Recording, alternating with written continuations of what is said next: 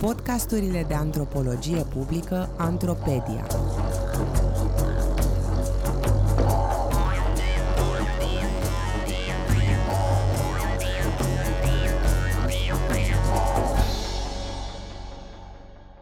Note pentru antropologia plasticului. Un text de Magdalena Crăciun pentru sfertul academic. Citit de actrița Ilinca Manolache. În vara anului 2021, pe o plajă din Constanța, aproape de apă, am găsit un pește mic de jucărie. Era din plastic de un verde fosforescent. L-am fotografiat. Aș fi putut scrie l-am imortalizat. Însă verbul a imortaliza, adică a face ca ceva să trăiască veșnic în memoria oamenilor, nu este o alegere potrivită în cazul plasticului pe bază de petrol. În primul rând, materia primă pentru cele mai multe dintre tipurile de plastic folosite astăzi este petrolul, o substanță apărută acum milioane de ani prin transformarea materiei organice. Apoi, diferitele tipuri de plastic obținute din petrol sunt aproape indestructibile, fiind considerate noi nemuritori, alături de alte materiale create de om, precum cimentul sau deșeurile radioactive. Dispariția completă a plasticului este estimată a dura undeva la 100.000 de ani. În al treilea rând, plasticul dispare relativ ușor din memoria afectivă a oamenilor. Multe din obiectele de plastic din viața noastră sunt destinate a avea o viață scurtă. Punga de plastic, de pildă, este folosită pentru o perioadă limitată, uneori cât durează să ne transportăm legumele de la piață până acasă. În plus, obiectele de plastic sunt achiziționate gata făcute și rare ori pot fi reparate. Din aceste motive, relațiile generative precum manufacturarea sau repararea prin care oamenii și obiectele se construiesc reciproc sunt relativ rare în cazul obiectelor din plastic. Am fotografiat peștișorul de plastic pentru că părea în pericol de a fi revendicat de mare. Iar apa mării avea să grăbească fărâmițarea jucăriei transformând-o întâi în microplastic, apoi în nanoplastic. Acestea sunt transformările problematice despre care ne vorbesc de ceva vreme oamenii de știință, acumulări de bucăți de plastic de astfel de dimensiuni fiind acum prezente cam peste tot în natură și diferite organisme, inclusiv oameni. De la acest gând am trecut rapid la unele dintre întrebările cheie dintr-o antropologie a plasticului care acum începe să se contureze în spațiul academic în lumea noastră plasticizată, cum relaționăm cu plasticul și cum învățăm să ne raportăm la prezența lui periculoasă și aproape eternă. În rândurile care urmează, voi schița un posibil răspuns la întrebările de mai sus, plecând de la o cercetare etnografică în curs de desfășurare. Fac mai întâi câteva precizări. Există nenumărate tipuri de materiale plastice cu origini, compoziții chimice și proprietăți diverse. În viața noastră predomină materialele plastice provenite din petrol. Însă în vorbirea curentă, aceste diferite materiale sunt desemnate prin singularul plastic. Textul respectă această utilizare comună.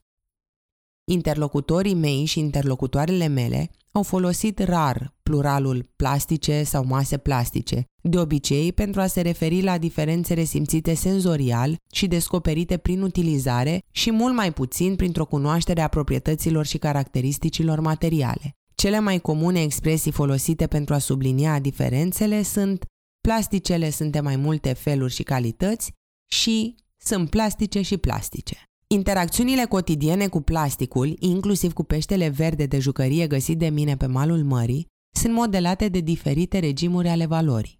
Termenul de regim al valorii a fost propus de antropologul Arjuna Padurai și se referă la un cadru care definește într-un context sociocultural anume ce înseamnă valoarea și ce este valoros.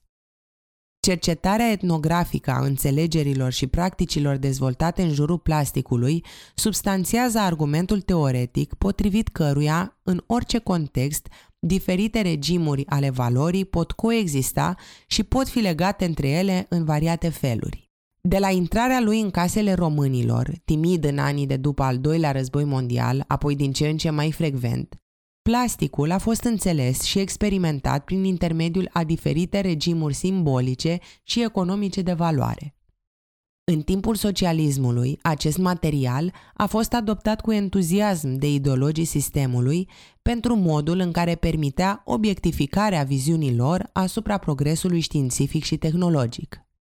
Modernele materiale plastice au ajuns repede să fie considerate ideale pentru construirea ideologică și materială a vieții bune socialiste.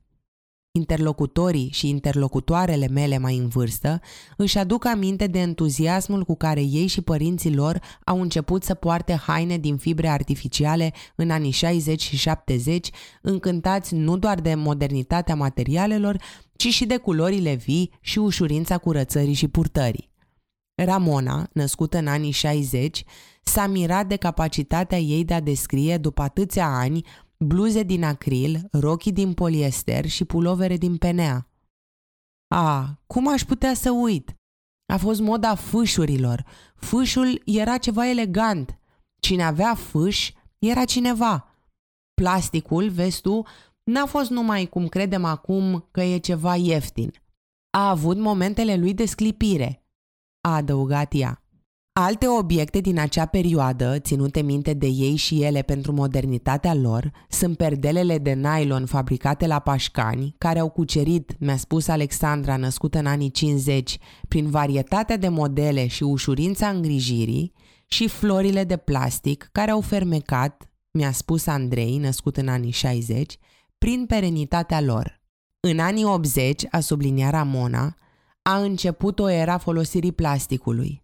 Mi s-a vorbit despre linoleum, perdele, castroane, ligheane, olițe, cădițe, jucării, veselă, mușama, făraș, perii, găleți, pungi, haine, poșete, galoși, gumari, coperți, pixuri, rigle, o listă lungă de obiecte.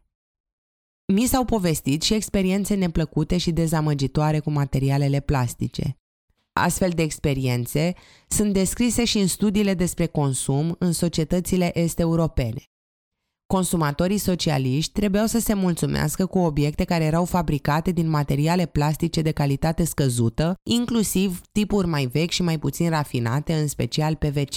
Limitările ideologice, materiale și tehnologice au avut un impact asupra producției de materiale plastice în regiune, astfel încât, în unele cazuri, Plasticul folosit pentru a obiectifica modernitatea nu era chiar modern. Însă familiaritatea cu materialele plastice de calitate care revoluționau consumul în vest avea să susțină, cred eu, conceptualizarea plasticului ca o clasă de materiale moderne.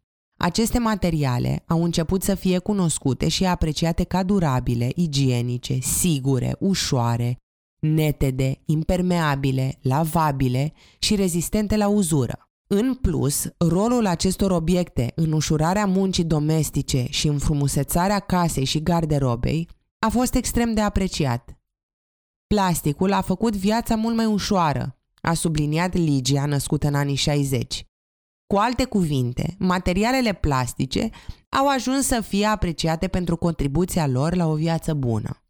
În anii care au urmat prăbușirii socialismului, asocierea materialelor plastice cu viața bună a rămas neschimbată, accentul căzând mai degrabă pe prosperitate decât pe modernitate. Toată copilăria ei, Anei, născută în anii 90, i s-a părut că plasticul e pentru oameni mai bogați. Să ai plastic era ceva superior la momentul ăla, adică era calea către o condiție socială mai bună, avea acces la cei moderni, la ce se întâmplă în prezent. Conceptualizarea plasticului avea să se schimbe însă sub impactul avalanșei de obiecte din plastic din Turcia și China și sau obiectelor tranzitorii din plastic, cum ar fi ambalajele din plastic și materiale plastice de unică folosință. Începând cu anii 90, o globalizare ieftină, implicând capital modest și tranzacții transnaționale informale, semilegale sau ilegale, a adus în România obiecte accesibile de o calitate scăzută. Evaluarea lor se baza nu doar pe experiența directă cu obiectele nefuncționale și cu viață scurtă, ci era construită și cultural printr-o echivalare a originilor orientale cu lipsa de calitate în contrast cu o origine vestică apreciată ca superioară. Și astăzi, cuvinte precum turcisme, adică mărfuri fabricate în Turcia, și chinezării, mărfuri fabricate în China, sunt termeni peiorativi folosiți pentru a semnala o calitate îndoielnică. Din anii 2000, forma de globalizare asociată cu circuitele oficiale și spectaculoase ale capitalului, în special prin moluri și supermarketuri, avea să familiarizeze consumatorii români cu obiectele de unică folosință sau destinate să dureze puțin. Mulți dintre cei și cele cu care am vorbit au descris intrarea acestor obiecte și mai ales a ambalajelor din plastic pe piața românească ca pe o invazie. Iar Adrian, născut în anii 70, a insistat să noteze că în anii 2000 a început nebunia.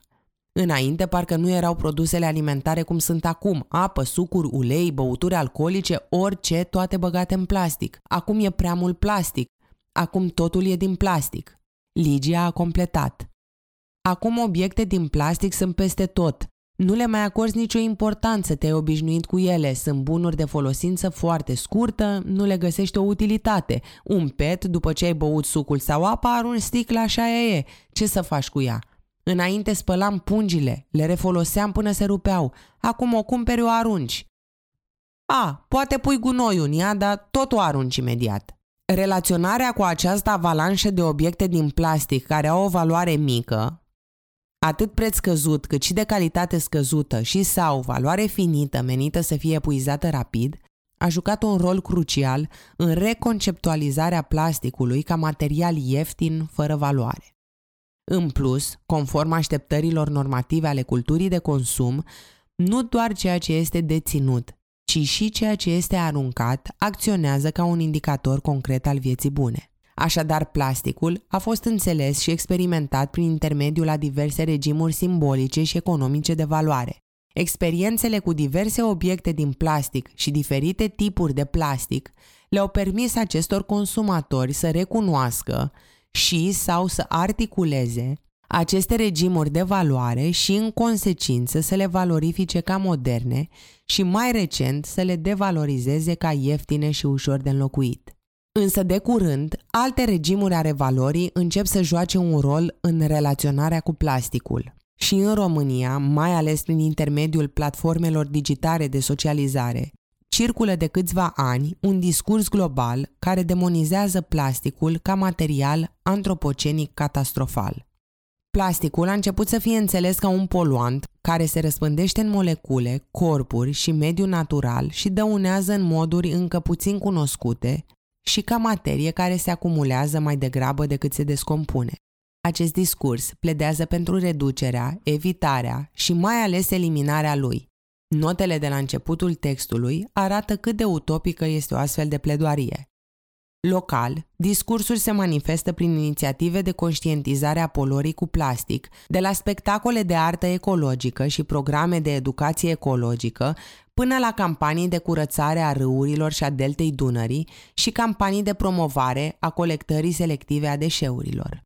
Noile regimuri ale valorii sunt articulate prin și ca reacție la acest discurs de demonizare.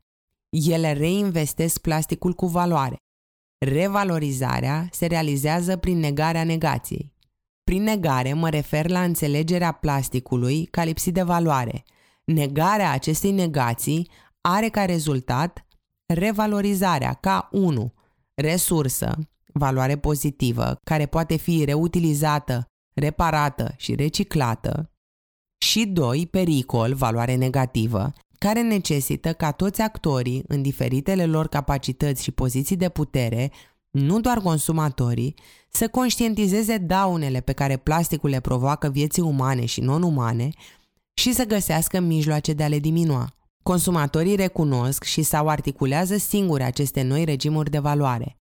Într-un caz, această recunoaștere și sau articulare se dezvoltă prin experiența cu infrastructura colectării deșeurilor și cu expunerea la dezbateri despre reducerea consumului de plastic, colectarea selectivă și reciclarea deșeurilor de plastic. În celălalt caz, acest lucru se întâmplă nu prin experiența directă cu materialele și obiectele, cu excepția, poate, a observațiilor repetitive ale transformărilor foarte lente ale obiectelor din plastic împrăștiate în natură, ci prin acumularea de informații despre impactul negativ al materialelor plastice și expunerea la reîncadrarea lor morală ca rău inerent. Aceste noi perspective asupra materialelor plastice problematizează rolul plasticului în viața bună. Pentru unii dintre consumatorii români, utilizarea materialelor plastice a fost întinată de efectele secundare negative ale acestora. Plasticul nu mai are loc atunci într-o viață bună, mai ales într-o viață în care oamenii recunosc recompensele morale ale consumului sustenabil și mai mult o viață a cărei bunătate nu provine din consumism, ci din dimensiunea ei etică. În poveste, un pescar prinde un peștișor de aur care poate să îndeplinească trei dorințe. În realitatea noastră, numită azi antropocen sau într-o altă variantă la fel de dezastroasă, plasticen, putem găsi pe malul mării un peștișor de plastic verde fosforescent. Ce dorințe ne-ar putea îndeplini?